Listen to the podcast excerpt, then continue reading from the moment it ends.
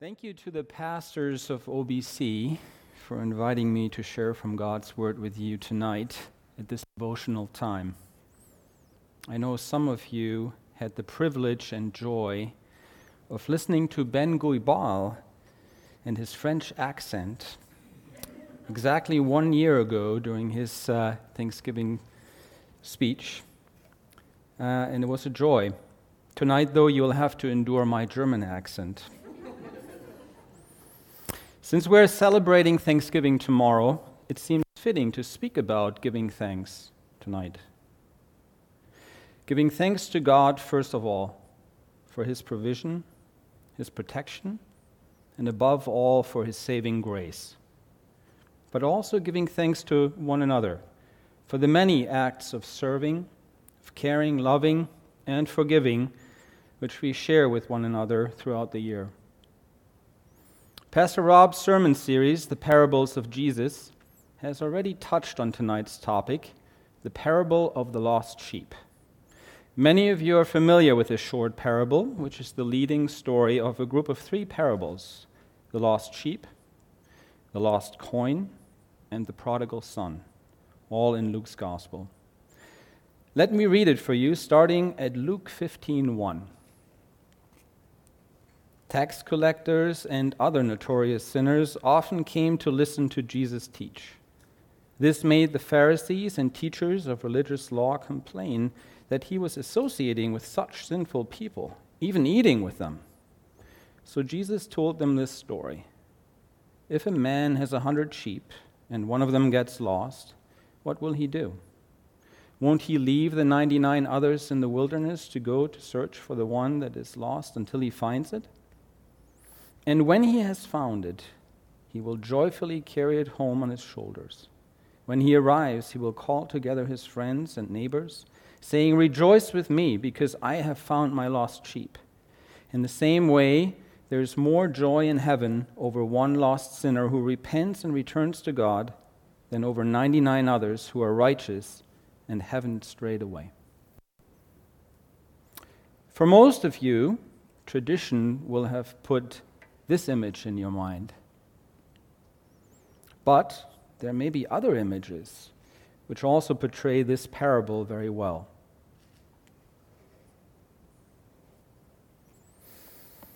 Notice how Luke shows us the setting in which Jesus tells his parable.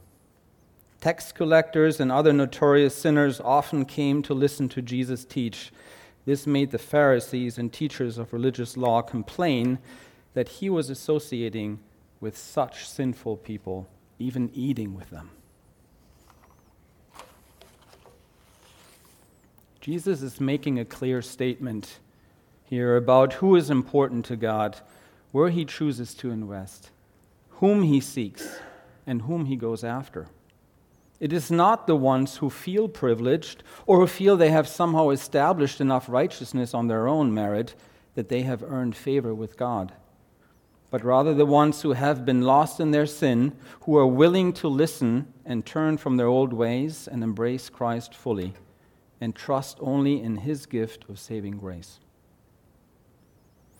I found it helpful when thinking about the meaning of this parable to look at the main actors of the story the one lost sheep, the shepherd, the 99 sheep or the flock. Let us look at them one at a time. Number one, the one lost sheep. At the end of the parable, Jesus likens the lost sheep to one lost sinner who repents. I thought I can think of people, friends, co workers, and my evangelistic mind is racing with excitement. The ones who never knew God, the ones who are actively running away from Him, the ones who live in sin. Then I began to think of myself. I was a lost sheep, came from a lost family of sheep, may still be one in areas of my life, or from time to time. I need a shepherd to come find me and take me back to his safe place. He is the only one who can accomplish this and who cares to find me. And I am so very thankful for it. I wondered, what does this parable tell us today? Did you wander away from the flock into danger? Have you never been part of the flock? Are you rejecting God and His truths? Wondering is the rejection of Christ in your heart, who He is and what He has done for you and for me. God has come for you to bring you back to His flock, into safety. He has come to redeem you. Are you willing to be found and to return? Satan has used this lie in the spiritual battle. No one cares about you or wants you back. No, we read in this parable that heaven rejoices over each sinner who turns, and the shepherd leaves the 99 to come looking for you. Would you pray with me? Thank you, Lord, that you care about me, a lost sinner who was far from where you had intended me to be. I was important enough to you that you came looking and took me back with you. Thank you that you look for any of your lost sheep and take them back. Amen. Number two, the shepherd.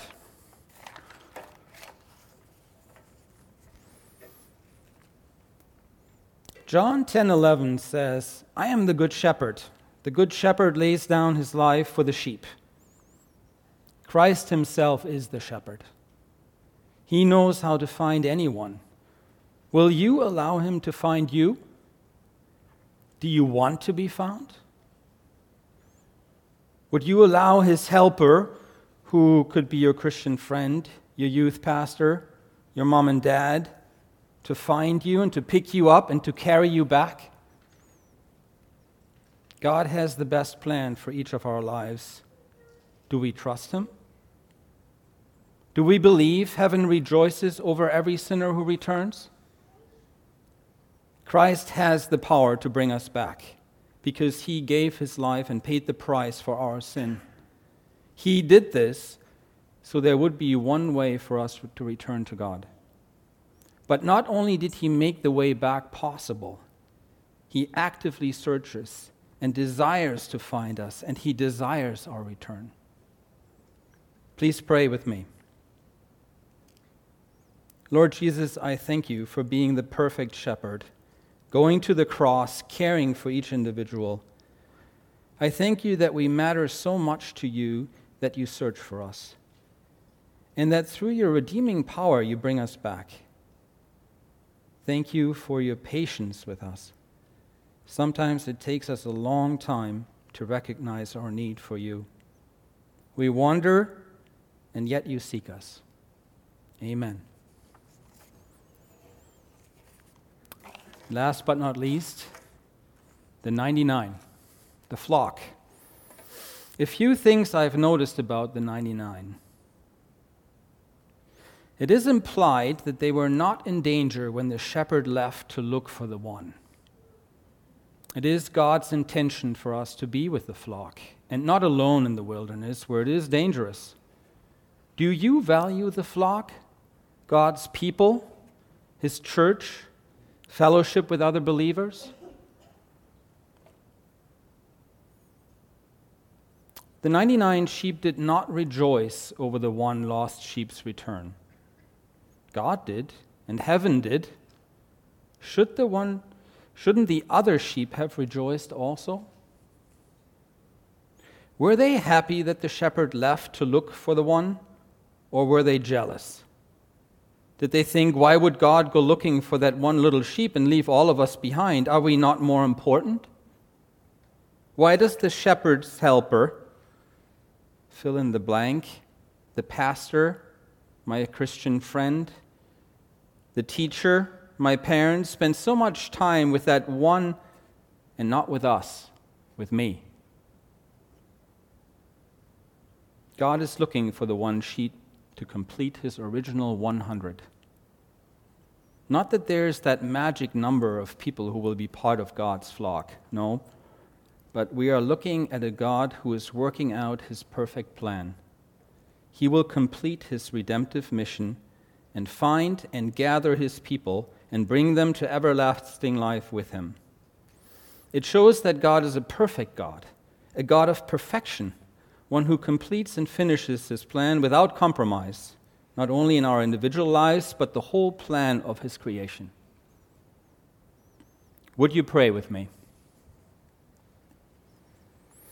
Father in heaven, I am thankful for the examples you give us with this parable.